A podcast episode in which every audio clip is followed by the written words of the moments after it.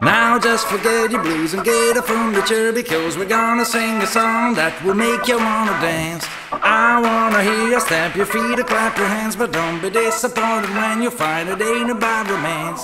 What I'm about to say, to try to hide for years, for damn, it's time sure as gold that keeps the world turning.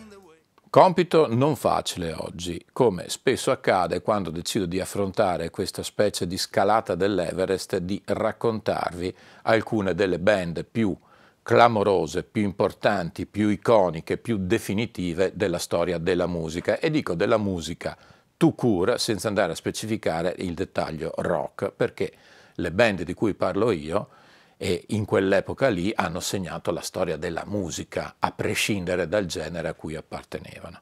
Oggi tocca niente meno che ai Deep Purple. Come spesso accadeva in quegli anni ricchi di fermenti, eh, di idee e di situazioni, la nascita del gruppo nella sua formazione aurea come noi la conosciamo non è così immediata, ma è preceduta da una gestazione di almeno un anno, un anno e mezzo. Infatti formalmente i Deep Purple nascono nel febbraio del 1969, ma sulle ceneri di una band che aveva pure un altro nome, nata esattamente un anno prima, nel 1968. Cosa accade nel 1968?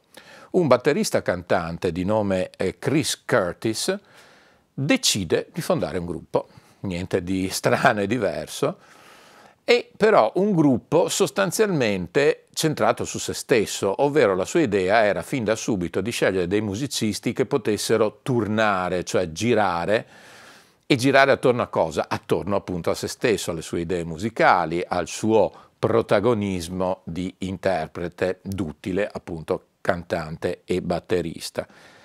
E quindi si inventa il nome di roundabout, cioè questa giostra inglese, proprio per dare l'idea della rotazione dei musicisti attorno a sé. Eh, per fare questo naturalmente cerca da subito dei professionisti già in qualche modo scafati, già dotati di talento e questa è certamente un'iniziativa lodevole. E allora vediamo come si va a comporre inizialmente questa band e si parte dall'organista, dal tastierista che è Ion Lord, Ion Lord che quindi è già un nome che poi sarà uno dei nomi definitivi dei grandi Deep Purple degli inizi soprattutto. John Lord, come dicevo e come tutti gli altri, non spunta dal nulla, ma era membro di un'altra band, gli Artwoods. Secondo nome devastante, secondo nome che poi diventerà essenza dei Deep Purple, la chitarra di Richie Blackmore, ex Outlaws, anche lui un musicista di cui è inutile adesso sottolineare le virtù ma ne parleremo fra un attimo. Infine mancava il bassista e Lord suggerisce un suo amico di sempre, Nick Semper. Ecco quindi formati i Roundabout.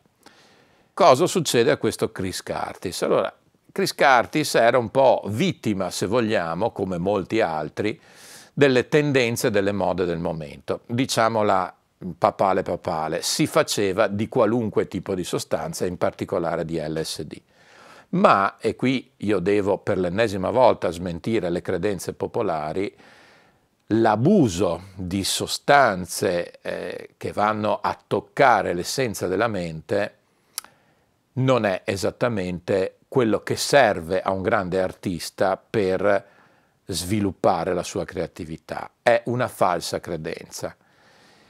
Ripeto, l'abuso e Chris Curtis era uno che veramente ne abusava oltre misura. Il fatto di perdere di fatto più o meno sempre nel corso della giornata coscienza e presenza di sé, se può darti le ispirazioni oniriche, non ti dà poi la possibilità di svilupparle, di tradurle praticamente. La pratica della musica è qualcosa di molto concreto che richiede attenzione e lucidità L'ispirazione potrà anche venire dal viaggio lisergico, ma poi la traduzione di questa ispirazione richiede lucidità, come richiedono lucidità le prove. La musica è anche qualcosa di molto concreto, non è solo pura idealità, come a volte qualcuno vuole spacciare. Ad esempio, Ion Lord, che giustamente era stato scelto per primo da Curtis, usciva dal conservatorio, da un diploma di conservatorio. Quindi in qualche modo aveva questa consapevolezza di avere la necessità di grandi professionisti anche materialmente nella musica. Peccato che lui per primo, eh, ripeto, travolto da questi suoi viaggi nell'io interiore, avesse poi perso la connessione con la realtà. Questo cosa succede? Che brevemente il gruppo, così come era concepito, si sfalda, cioè di fatto gli altri componenti, che pure si trovavano bene fra di loro, capiscono che la conduzione di Chris Curtis li porterebbe a uno schianto e quindi di fatto lo estromettono. A questo punto c'è la necessità di trovare un altro cantante come minimo, ma anche un altro batterista che evidentemente in questo caso non sarà la stessa persona, ma due distinti artisti, anche se fra loro in qualche modo connessi. Infatti viene scelto il cantante eh, Rod Evans, il quale si porta a traino un batterista di grande talento che rispondeva e risponde al nome di Ian Pace, ed ecco un'altra delle gemme dei Deep Purple storici. A questo punto, in qualche modo, Richie Blackmore prende in mano il timone del gruppo e decide ovviamente di cambiare anche il nome. Ed ecco quindi che nascono i Deep Purple. Ora, piccola curiosità che forse non molti sanno da dove arriva il nome Deep Purple. Il nome Deep Purple non era nient'altro che il titolo di una vecchia canzone di Peter DeRose che amava e ascoltava spesso la nonna di Richie Blackmore. Ecco, da dove nasce questo Deep Purple che potrebbe rimandare a chissà cosa, ma in realtà semplicemente era questo omaggio affettuoso di Blackmore alla nonna. Ricordiamo, incidentalmente, che questi giganti della musica che hanno dato vita al periodo più entusiasmante della storia della musica del Novecento, a mio parere, quando hanno fatto tutto ciò erano dei ragazzi, era gente che aveva 20, 21, 22, 23 anni. E questo è sempre un concetto che oggi ci sfugge, avendo questa immagine ormai iconica, cristallizzata di questi giganti sul palco, ma erano dei ragazzi, dei ragazzi geniali e incredibilmente musicalmente preparati.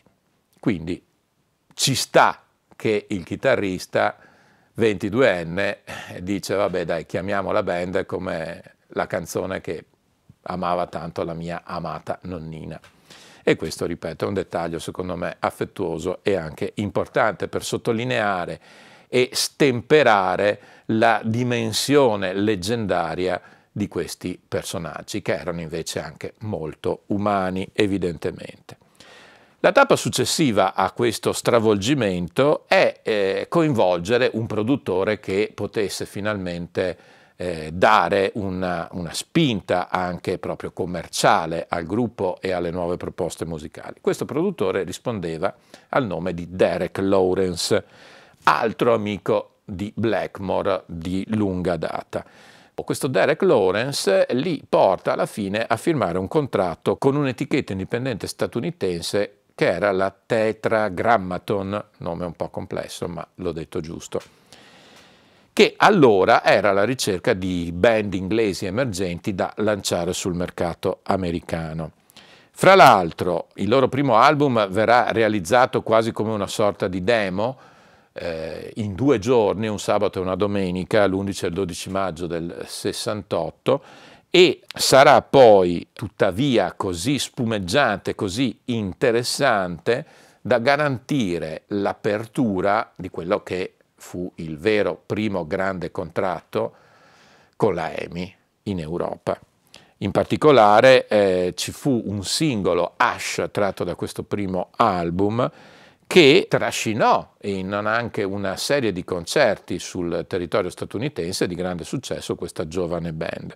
Quando poi loro rientrarono in Inghilterra, addirittura si creò l'equivoco, ovvero visto l'esordio e anche un moderato successo che avevano ottenuto negli Stati Uniti, inizialmente si pensava che si trattasse di una band americana e soltanto dopo venne chiarito che eh, erano in realtà inglesi. Nel frattempo l'etichetta statunitense eh, frana, fallisce miseramente e loro sono quindi liberi rientrando in patria e, ripeto, sulla scorta del grande successo americano, di trovare finalmente un contratto importante, appunto il contratto con la EMI.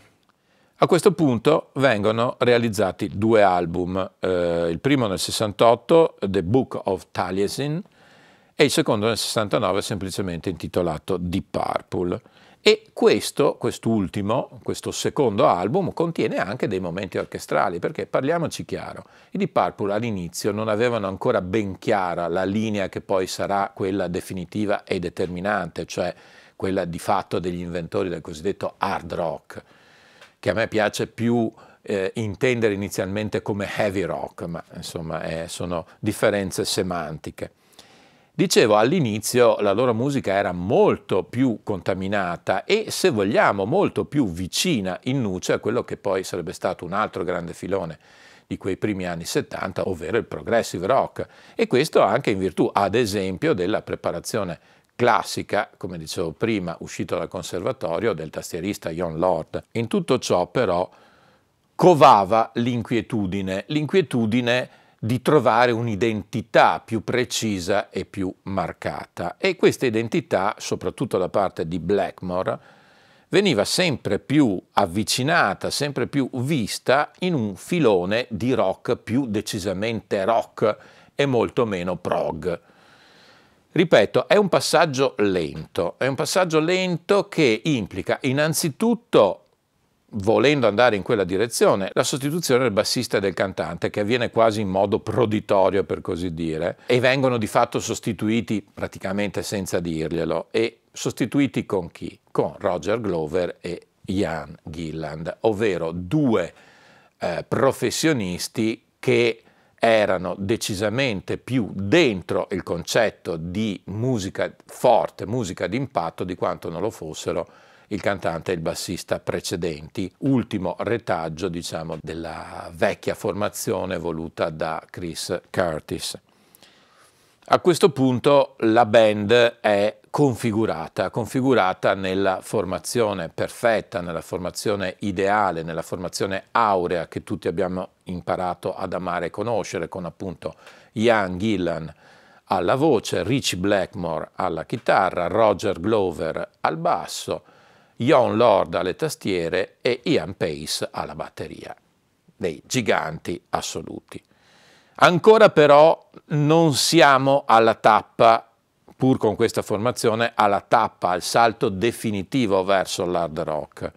Ci sarà ancora un episodio, un episodio fra l'altro molto famoso, della composizione di questo concerto sostanzialmente quasi classico, concerto per gruppo e orchestra, che prevedeva per l'appunto l'esecuzione della musica da parte della band, accompagnata da una grande orchestra sinfonica, in particolare la Royal Philharmonic Orchestra, diretta in quel caso da Malcolm Arnold.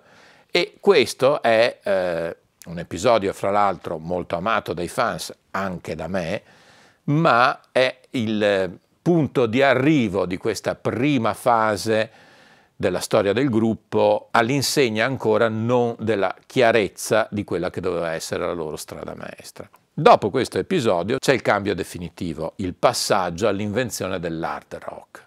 E questo avviene per parola stessa di Richie Blackmore, grazie alla folgorazione che loro stessi tutti hanno avuto ascoltando i primi due dischi dei Led Zeppelin. Blackmore lo dice con chiarezza che eh, la strada dell'hard rock è stata aperta anche per loro dall'impatto devastante dei primi due dischi dei Led Zeppelin. Poi noi sappiamo che le Zeppelin svicoleranno, mentre loro si confermeranno stabilmente come i maestri indiscussi dell'hard rock degli anni 70. Tutto questo porta quindi alla nascita nel 1970 di quello che è considerato uno dei capolavori assoluti, uno dei capisaldi indiscutibili della storia del rock di tutti i tempi, ovvero di Purple in Rock. All'interno di questo disco abbiamo dei brani che diventeranno assolutamente leggendari. La lunga suite, ancora se vogliamo in qualche modo apparentata con certe istanze del prog di Child in Time, dove Ian Gillan eh, raggiunge vertici di espressività e ci dimostra, mette in campo subito tutte le incredibili potenzialità e virtù della sua voce, il cui cantato sa spaziare dal narrativo soave a questi acuti assoluti, a queste note imprendibili che quasi solo lui riusciva a raggiungere con questa apparente facilità e disarmante impressività. E quindi in questo senso Child in Time è veramente una pietra miliare, ma lo sono tutte. Speed King, ad esempio, altro brano pazzesco dove c'è la chitarra di Blackmore che da par suo lo posiziona su un piedistallo quasi inarrivabile. È infatti molto accesa la discussione su quale sia stato, quale fosse, quale sia il più grande chitarrista heavy di tutti i tempi. E qui entriamo in questa così eh, dissertazione un po' oziosa, è meglio Blackmore, è meglio Jimmy Page eh, e così via. Mm, molto difficile, ognuno in realtà era dotato di una propria personalità marcata e tutti questi grandi interpreti sono stati e sono fondamentali e non si potrebbe fare a meno di nessuno di loro. Certamente, certamente Blackmore aveva delle capacità tecniche proprio di muovere le mani lungo il suo strumento meraviglioso decisamente fondamentali. Questo disco eh, è talmente devastante che mette in ombra un ulteriore loro approccio col mondo della musica classica, una seconda suite, la suite Gemini, ancora una volta diretta da Malcolm Arnold e portata in esecuzione dal vivo. Tutto questo darà poi origine all'album successivo Fireball nel 1971 che in realtà viene eh, così in qualche modo recepito meno bene dal pubblico. Eh, ripeto, quello che noi siamo per semplicità portati a uh, definire come un momento netto, cioè a un certo punto arrivano i Deep Purple e inventano l'hard rock. Beh, non è così. È, come ho detto poco fa e ribadisco adesso perché è un concetto importante, è un passaggio progressivo, mi si passi l'uso di questo termine volutamente sottolineandolo, progressivo, cioè una presa di coscienza che non è che ripeto, uno si sveglia la mattina e dice ok, adesso invento l'hard rock e boom, è fatto. No, ci sono tutta una serie di retaggi del passato che portano a una transizione, anche se vogliamo, probabilmente sofferta. Ed è questo il motivo che in realtà ci porta al 1972 con due momenti veramente ora definitivi. Sono l'album da studio Machine Head, quell'album che tiene pezzetti qualsiasi tipo Highway Star o tipo Smoke on the Water, ma soprattutto ho un album assolutamente non previsto estemporaneo e che diventerà l'album più importante della storia del rock per quanto riguarda i live. Sto parlando ovviamente di Made in Japan, realizzato durante la tournée dell'inverno del 1972 nel dicembre del 1972, sostanzialmente fra due concerti tenuti in Giappone, inizialmente doveva essere destinato solo al mercato giapponese, ma poi la grandezza, la, passatemi il termine, definitività di questa registrazione porterà alla pubblicazione del disco in tutto il mondo e a far sì che questo disco sia a tutt'oggi considerato il più grande disco live di tutta la storia del rock. Eh, parlare di Made in Japan non è così semplice perché eh, io cerco di comunicare l'essenza di questo disco adesso. I brani sono talmente famosi che evidentemente è eh, difficile per me cercare di dire qualcosa in più di quanto non sia stato detto finora. Quindi io voglio comunicare e cercare di comunicare cosa secondo me è stato ed è tuttora questo disco. Intanto, diciamolo subito, sia per l'epoca ma anche oggi si tratta di una registrazione di grande qualità e non poteva essere diversamente vista la puntigliosità e eh, come dire, la eh, precisione dei tecnici giapponesi nel fare il loro lavoro. E questo da sempre evidentemente quindi nei primi anni 70 per cui innanzitutto è un disco che si avvale pur essendo dal vivo di una registrazione di alta qualità che non fa perdere nessun dettaglio dell'essenza musicale ma soprattutto non fa perdere l'impatto live l'essenza la carica emozionale che c'era sul palco Ricordiamo che questo è un live puro, cioè non è il live come quelli che si fanno oggi, che di live spesso ci sono solo gli applausi perché poi tutto il resto è rifatto in studio. E scusate se sono così tranchant, ma questo è il mio lavoro, so come funzionano queste cose. Quindi è un live vero e questo si percepisce fino in fondo. Poi c'è questa comunicativa legata all'improvvisazione del momento, perché la forza dei live rock è quella di prendere i brani da studio e proporne delle versioni anche molto molto differenti. Ad esempio Child in Time nella versione di Made in Japan dura 10 minuti in più rispetto alla durata della versione da studio con quindi la possibilità dei singoli musicisti di sviluppare degli assoli particolari, di proporre, di creare musica sull'onda dell'impatto emotivo.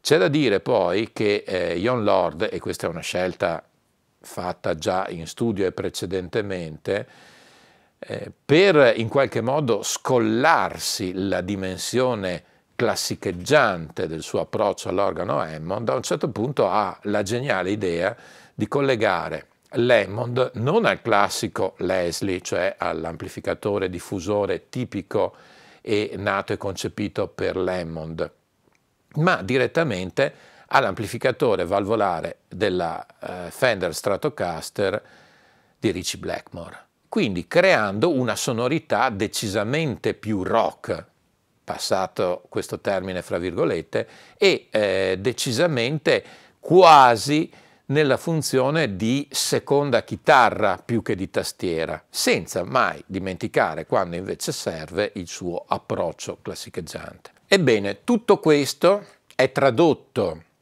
e in qualche modo codificato magistralmente all'interno di questo doppio vinile di Made in Japan. Parliamo dei brani dei singoli brani. Eh, per farvi capire fino in fondo quanto coinvolgimento emotivo c'era anche in noi ragazzi che scoprivamo questa musica, come al solito io ho scoperto questo disco un po' dopo rispetto alla sua uscita, uscita che fu nel 1973, ma io scoprì questo album nella seconda metà degli anni 70, in particolare fra il 1976 e il 77, come tanti altri grandi classici del rock. Dicevo, qual era il nostro coinvolgimento? Era altissimo ed era così alto che io ricordo benissimo come, assieme ad un caro amico compagno di scuola, eh, decidemmo di eh, avventurarci nella eh, traduzione, o meglio trascrizione prima e traduzione poi dei testi che non erano riportati all'interno dell'album. Allora, eh, apro una parentesi eh, della serie Amarcord. Sapete quanto io sia legato e mi senta figlio diretto del mio amatissimo liceo classico. Liceo classico che però, soprattutto all'epoca, aveva secondo me una lacuna importante, cioè non aveva una grande considerazione per le lingue straniere.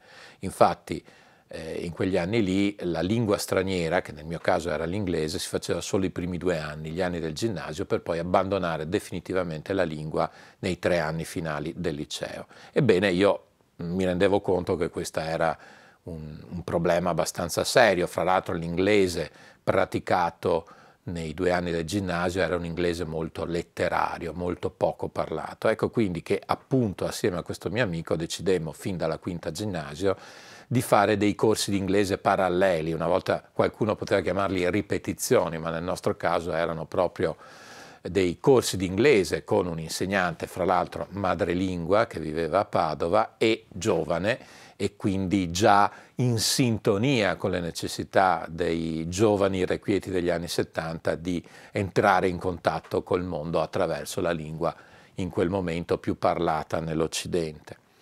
Ebbene, ricordo bene che un giorno proponemmo a questa giovane insegnante di aiutarci in questa monumentale opera di trascrizione e traduzione dei testi. Questo per dire cosa? Che l'abbiamo fatto su Made in Japan e non su altri dischi. Per carità, magari altri dischi avevano i testi scritti ed era molto più semplice, però Made Japan ci coinvolgeva così tanto che noi dovevamo capire fino in fondo anche cosa veniva detto nelle canzoni. E ripeto, sembra un dettaglio da poco, ma invece è un dettaglio fondamentale per capire l'importanza, l'importanza che ha avuto questo disco nella storia della musica, ha avuto e ha, secondo me, tuttora. Disco non servirebbe che stessi qui a ricordarlo, è eh, composto da sette tracce, si apre con la strepitosa Highway Star, con questo assolo memorabile prima di John Lord e poi soprattutto di Richie Blackmore, assolo di Blackmore preparato dall'assolo di Lord, che sono un 1-2 che già ti stende alla prima traccia senza pietà.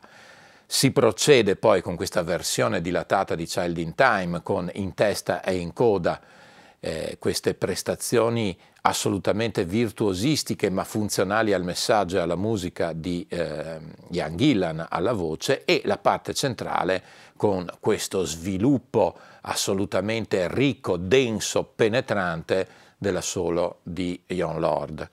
Per arrivare poi al terzo brano che è la versione in assoluto più nota di Smoke on the Water. Smoke on the Water ripeto, eh, ha una versione da studio che secondo me non è nemmeno confrontabile con questa versione live, nel senso che questa è di molto più interessante, più ricca, più impattante e infatti io credo che tutti abbiano sempre in mente quando si parla di Smoke on the Water la versione live piuttosto che quella da studio. A questo punto il disco potrebbe anche concludersi qui, ma in realtà procede con altre quattro mazzate di quelle veramente pesanti. Stiamo parlando di Strange Kind of Woman, stiamo parlando di The Mule, stiamo parlando di Lazy e stiamo parlando di Space Tracking. E eh, parliamo di brani sempre estremamente arricchiti, rinnovati, rimpolpati. Eh, c'è veramente tutto il meglio, cioè gli artisti qui danno il 120% delle loro possibilità, quindi eh, riportando a veramente una nuova vita, una second life più ficcante, più determinante, brani già clamorosi nella loro versione originaria da studio. Ripeto, il disco è anche inciso bene e permettetemi questa uh, definizione, è anche inciso bene. Potrebbe essere inciso malissimo e non potremmo farne a meno uguale, ma per di più è inciso bene. Recentemente nel 2013 è stato fatto inevitabilmente il remastering e devo dire che è stato fatto molto bene e io oggi praticamente ascolto quasi esclusivamente questa versione che è un rarissimo Blu-ray audio quindi Blu-ray solo audio, è un format che purtroppo non ha avuto fortuna, ma assolutamente strepitoso, che consente di sfruttare in pieno il file in formato HD 24 bit 96 kHz, frutto appunto della rimasterizzazione dei nastri originali dell'epoca. All'interno è presente anche il mix e il mastering originario, io però francamente preferisco la versione rimasterizzata, mi sembra tutta un po' più in ordine, pur ribadendo la qualità anche della registrazione originale. Questo Made in Japan è veramente imprescindibile, cioè io credo che anche chi non ama questo genere dovrebbe averlo, dovrebbe possederlo per avere in casa il più importante e il migliore in termini assoluti fra tutti i dischi live del mondo rock e dintorni mai realizzati in tutti i tempi. Quindi vi consiglio, se non ce l'avete, di procurarvelo. Magari lo mettete lì se non avete voglia di sentirlo subito, ma presto o tardi spero che vi venga la voglia di ascoltarlo e cercare di ascoltarlo nell'ottica di quello che è. La carriera dei Deep Purple proseguirà e prosegue tuttora. Recentemente sono usciti con un disco un po' bizzarro che ho recensito circa un anno fa e come sapete io amo concentrarmi nei momenti iniziali, nei momenti d'oro, nell'età dell'oro di questi grandi gruppi che hanno segnato e segnano la storia della musica. Bene, direi che anche per oggi è tutto, spero di non avervi annoiato troppo e spero, ripeto e ribadisco, di stimolare quei pochi giovani che dovessero passare davanti a uno dei miei video ad andare a riscoprire questa band e capire cos'è la vera grande musica. Anche per oggi, inevitabilmente e inesorabilmente, that's all, folks. Now just forget your blues and get a furniture because we're gonna sing a song that will make you wanna dance. I wanna hear you stamp your feet or clap your hands, but don't be disappointed when you find it ain't about romance. What I'm about to say to try to hide for years for damn a sight sure is gold that keeps the world turning the way. Don't turn your back or you'll be wrapped up in her game and do your better to the thing that it's a game you wanna play. It's top, top secret. Whoever gets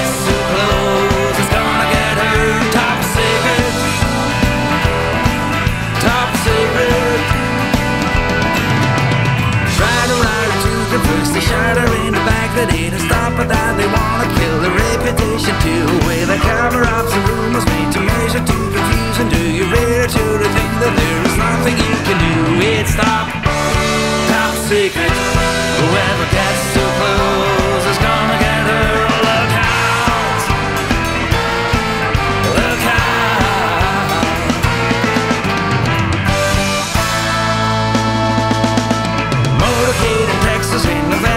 philosophy.